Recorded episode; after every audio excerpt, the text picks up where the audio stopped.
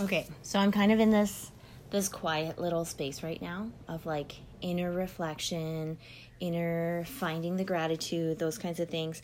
I've been really grateful to get to go and practice and teach yoga this morning. I've been teaching like an early morning yoga class since pre COVID, just like a month or so before COVID started. And it's been really nice to just like keep acting in faith and keep keep expanding and growing my skills and talents and, and those kinds of things. Like, I've been a yoga teacher for like ever since I got my training, let's say about 14 years ago. And and in the last 6 years I've been doing it more like every week and that kind of thing cuz in the first little while I was just raising my littles because um, I've got five kids, and it's been really nice to kind of settle more into a routine of an early morning practice as well as, well as just getting to reach out and teach the community and that kind of thing. And it's just such a, a deep, deep joy kind of a thing. And so, one of the conversations that came about after practice today that was part of our debrief was all about vulnerability. And I love that we talked about it because for me, it's always been something for me that I thought it was kind of just like a personal thing, like a personal struggle thing, and and you don't always get to talk with other people about until they're ready, right?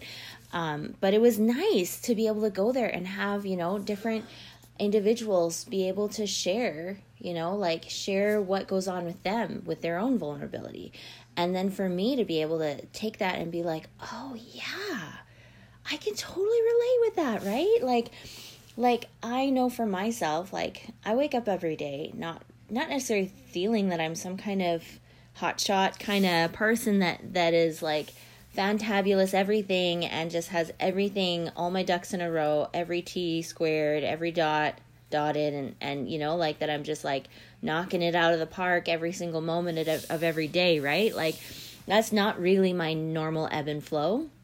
It tends to be that i normally just kind of wake up and and i I'm kind of like more grateful in the morning than any other time because I'm just kind of clear. I have a clear shot at like taking a chance with another day, right? And it's been really nice to acknowledge all of me, right? Acknowledge, yeah, I do have a lot of brokenness about me.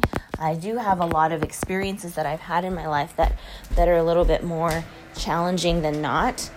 And I just go, it off this timer letting the kettle go. Anyways, and it's been a really, really cool experience for me to acknowledge because I used to just not acknowledge the brokenness. I'd be like, no, no, no, that was in the past. We'll just move on.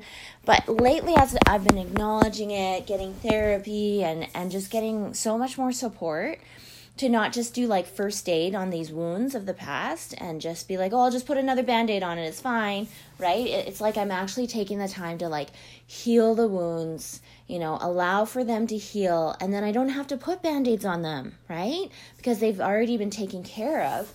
And so it's been really neat, but I still have the aftermath, right? That it that's just this kind of perpetual aftermath about it sometimes, right?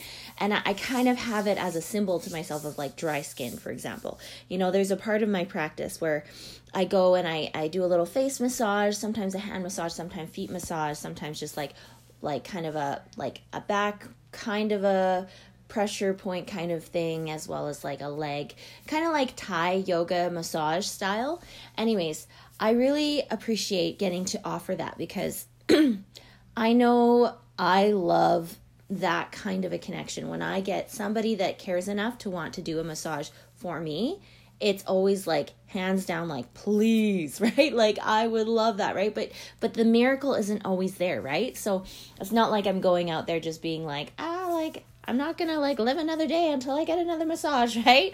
But it's always just so so cherished whenever it can happen so whenever i'm like ready to you know if i'm in like a spring summer or an inner fall kind of season I always try to. I'm like, oh, let's do another massage. Let's like try and help them a little more. Whenever I'm in an inner winter kind of space, I'm like, okay, now's my week where I'm just gonna kind of lay low and just kind of stay on my mat and like do my teaching and stuff, but not just like not the full blown like massage out kind of style. Anyways, as I was have been doing the massage lately, every so often I get into this like inner ego space where I'm like, oh, but my hands are so rough and they're always so rough. Like, how could I ever be a good massage person if I, my hands are just constantly so rough, right? like, and that's kind of like what I feel like with my life sometimes. It's like, you know, I try to put myself out there maybe to teach some classes, maybe to put on a retreat, maybe to put myself in any position where I could be vulnerable, right? Where somebody could pull me down, drag me down, beat me up, you know, emotionally with words or whatever. Um, but I'm just starting to get into that place where it's like, no, I know my brokenness. Like, I know like I know a lot of my basement beliefs about myself and you know everything and I know I have rough hands. But the thing that nobody else can take away from me is my deep deep caring. They can't tell me that I don't care. They didn't they can't tell me that I don't actually want to help, right? Because that's just a total lie. right? And so really that's that's all that it is that i'm doing. I'm trying to expand my skill of caring and loving kind of like the grinch right?